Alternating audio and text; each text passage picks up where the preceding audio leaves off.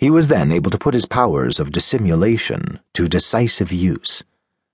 Having won the papal election with Borgia's full support, he suddenly revealed his true feelings, turned against the Duke, and brought about his final downfall.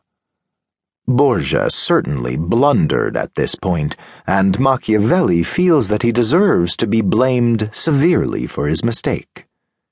He ought to have known that a talent for spreading confusion is part of the armory of any successful prince. Machiavelli cannot have been unaware, however, that in recommending the arts of deceit as the key to success, he was in danger of sounding too glib. More orthodox moralists had always been prepared to consider the suggestion that hypocrisy might be used as a shortcut to glory but had always gone on to rule out any such possibility. Cicero, for example, had explicitly canvassed the idea in Book Two of De Officiis, only to dismiss it as a manifest absurdity.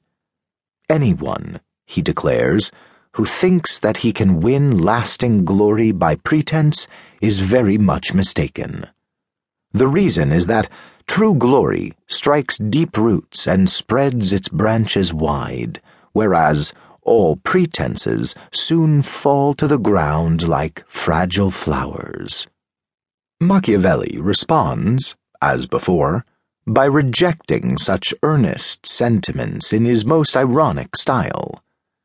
He insists in chapter 18 that the practice of hypocrisy is not merely indispensable to princely government but is capable of being sustained without much difficulty for as long as may be required.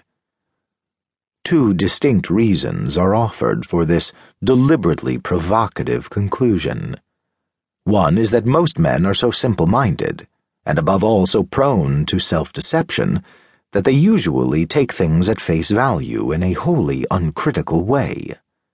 The other is that, when it comes to assessing the behavior of princes, even the shrewdest observers are largely condemned to judge by appearances.